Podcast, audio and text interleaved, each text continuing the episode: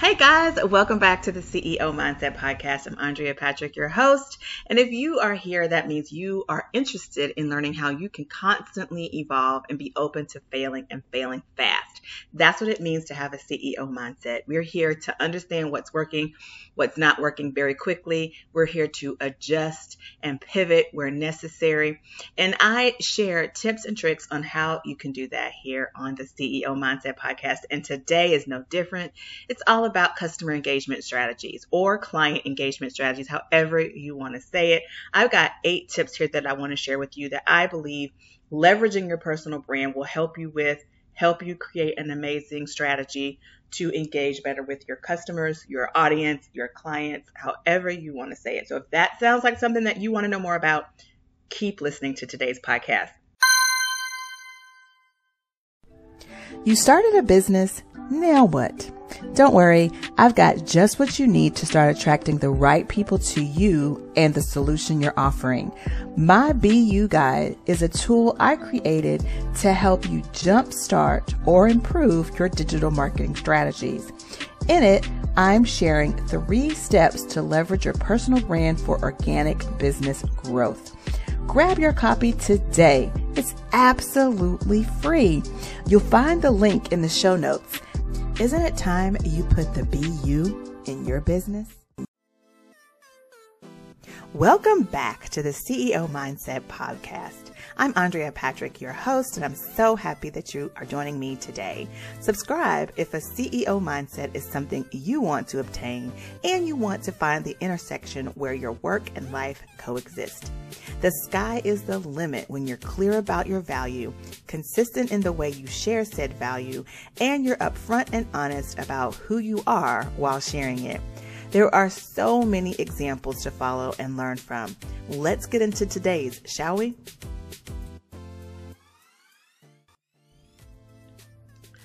All right, let's get right into it, shall we? We have eight areas that I want to talk about today. These tips are going to help you create a client or customer engagement strategy that actually works. So, the very first thing is to know your customer and create a customer avatar. Now, the first three things, or the first four things, or maybe the first five things that I'm going to share with you today can be done interchangeably because they are all sort of fact based things where you have to do a little research, a little recon, a little understanding. We all know about marketing and developing a strategy for your marketing. So take these five things that I'm going to share with you, these first five, and you can do them interchangeably. You can do whichever one you want to do first, second, third, fourth, or fifth. Okay. So we're going to start here with know your customer and create a customer avatar. Now, the reason this is important is because when you are thinking about engaging with your audience, it's a lot easier to think about engaging with one person than it is to think about engaging with a multitude of people, right? So if you have created an avatar which becomes the representative for your ideal customer audience, then everything you do, you can run through that particular avatar. For me, my avatar's name is Vanessa. She is a female. She is ambitious. She's an entrepreneur. She is looking to break away from the traditional marketing and do more digital marketing. She wants to start working on her business, not in her business. She understands the fundamentals of marketing, but she also understands that she does not want to get down in the weeds with it. She'd much rather hire someone to help her with those um, efforts. And she is teachable. She's not so hard headed that she cannot learn. She cannot um, release control she really is interested in growing her business and doing it as easily as possible by finding the intersection between her personal life and her business life so that she can have and maintain a quality of life. So that avatar is someone that I can look to every single time I am going to create a product or a service or a, an event or a lead magnet or a live event, a podcast. I want her her ears to perk up whenever she hears that I'm about to go live or that a new podcast is coming out. So that is why I created the avatar because it makes it so much easier to identify what one person wants and needs and will be attracted to. Um, versus trying to understand what a plethora of people are going to want. Now, it doesn't mean that I'm not rep- I'm not really trying to attract that large group of people. It just means that I am creating this one avatar as a representative. So for instance, if you were a like if, if your audience is a company and you are the networking group or you're like, yeah, yeah, you're the networking group, that company would send one representative for the company, right?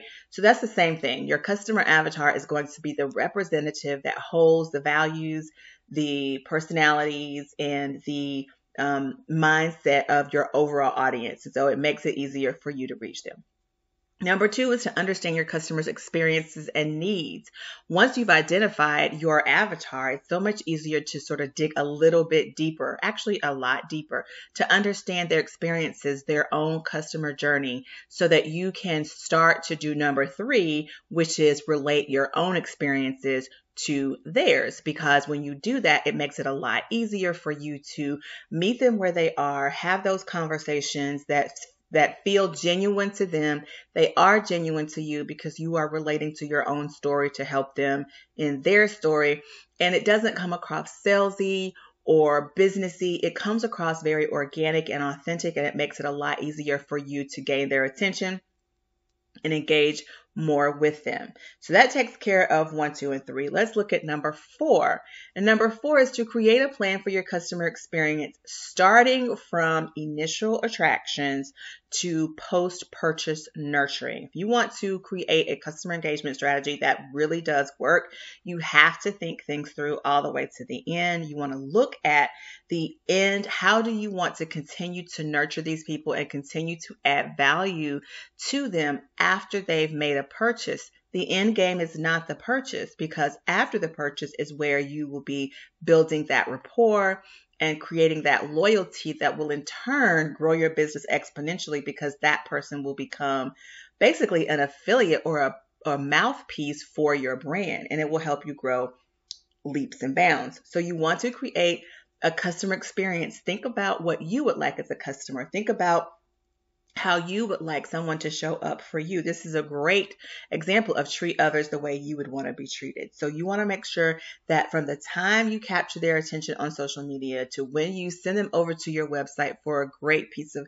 hero content to when you offer them a call to action and give them something amazing for their time and energy and in exchange for their name and email address to the experience of that piece of content, that value that you're sharing with them, to the thank you for opting in, to the, oh, by the way, nurture sequence that happens post purchase or post opt in.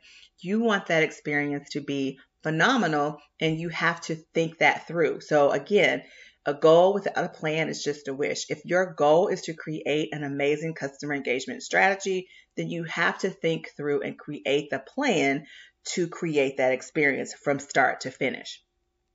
Now, number five is use your personal framework to construct the infrastructure needed to handle customer intake and maintenance. So, part of that amazing customer experience is minimizing the number of hiccups that happen along the way. Now, I will give you a recent example of something that I fumbled on, and that was the creation of my shop. I do have products, and I recently added WooCommerce to my website, and I like absent-mindedly published the page and talked about it in a reel well, actually, I talked about it in a reel, so I had to publish the page. But in doing so, my, um, what would you say? I, my expectations or my assumptions, that's the right word. My assumptions were that it was going to be simple to add this WooCommerce to my website, upload the products, and everything was going to be seamless. I went ahead and did the reel, and unfortunately, everything was not seamless. And so there were hiccups and there still are hiccups because I'm still trying to figure it out. However, I got over uh, 6,500 views. That was the last time I checked a couple of weeks ago. 6,500 views of that reel. So if 1% of the people that saw that reel went to that website to shop that book, I missed out on about 60 sales potentially because the website shop was not working properly and I don't I still don't think it is. I'm still working on it. So bear with me there. However, you don't want that to be the experience of your customer. So you want to create uh, you want to use your personal framework to construct the infrastructure needed to handle customer intake and maintenance. So, what on the back end, what software do you need to use? What process do you need to have in place to do your checks and balances to make sure that when someone clicks a button, it is going to take them where they need to go every single time and they will get the experience you want them to have? That's so important because people are making decisions. They may not come back to your site. I can't tell you how much I just am just beating myself up at this and how I'm working diligently behind the scenes to get it figured out. But this is something that I know for a fact happens because it happened to me and it could happen to the best of us, which is why it it is important for you to have your checks and balances because if I had not had those checks and balances, I would not have found this mistake and I would have just been wondering why in the world I was not seeing any action behind what I was doing. Number six is to over deliver on your content and value. This is such a big one. I think, you know, we don't know really what to do, and then we don't really know how to do what it is we want to do. So we don't really deliver over and above, right? We want to make sure that our cup is full, which is why the consistently or constantly evolving part of the CEO mindset is so important. If we are constantly learning and growing ourselves, then we will have the content and the value that we want to share with our audience. It'll flow from us easily. So it's important to give more than your audience is expecting because that is just going to exponentially grow your credibility in their eyes. Now, research shows that 61% of buying decisions are influenced by custom content. So your content needs to be your own. It's your own unique spin on something. When I am inside my program, Startup to Level Up, I am talking about how you create your personal brand, which is the fingerprint of your business, and how you leverage that across every aspect of your business. Your perspective on an issue is your perspective, and it comes from a long list of things that no one else has. And when you put those things together, it creates a very unique and customized experience, which in turn creates very unique and customized content that can add value because your perspective on something may have someone else thinking differently about that same issue, which could in turn cause them to want to work with you because you are seeing things differently than they are and they like the way you're seeing it. Now, the seventh thing is to create interactive content. Okay. Yes, we can create videos to watch, you know, listen to people telling us things to do. We can write blog posts and they can read about what it is we are supposed to do. And then again, they have podcasts where we can listen and hear the things that we are supposed to do. However, because people learn differently and because people are wanting to be a little bit more invested in their decisions these days, it makes sense and it stands to reason that we give them opportunities to interact with the content and become a part of the content. And it makes them feel like that they have had, they've played a huge role in their decisions. They've had a little bit more control. Now, a study by Demand Metrics found that interactive content is an effective approach for educating customers. So this is a great time for you to put up a poll, to ask a question, to have them take a quiz. These are great ways to get people interactive and to have them engage more with the content, the amazing content that you are sharing. So if you want to create a custom engagement strategy, definitely include some interactive content. Now, the last thing that we're going to talk about with relation is to create company culture that makes sure your team represents you in your absence. Now, according to Insights Insight Squared, $41 billion is lost by US companies each year due to poor customer service. This can happen because you have not given your your team what they need to represent you in your absence. So you are getting poor customer service from maybe other people on your team, and you're finding that you're having to come in and smooth things over because your team has not really been um, given what they need in terms of the culture of your brand, the understanding of how you need things done and how you want things done. And so they're going off doing it based on their own skills. Now, I will say that another reason for you to create your personal framework is to understand what you need to do and be your best and how you can create a company culture that in turn will be shared by your team as you grow your team. And it also helps you to onboard the right people for your business to ensure that they have the capabilities to do what it is you want them to do and to identify with your company culture. Now, one thing that you can do as you start to build your team to ensure that you are getting people who identify and can relate to your company culture is to create an onboarding process. Now, this onboarding process will be taken from your own personal framework to identify the boundaries that you want to set for your team members and how they need to operate within those boundaries and to manage those expectations of you and your team members so that your team members, when they go out to represent you, will represent you based on that framework and those boundaries you set and they will be able to manage the expectations of your customers as to how you want to do business and how your company rolls.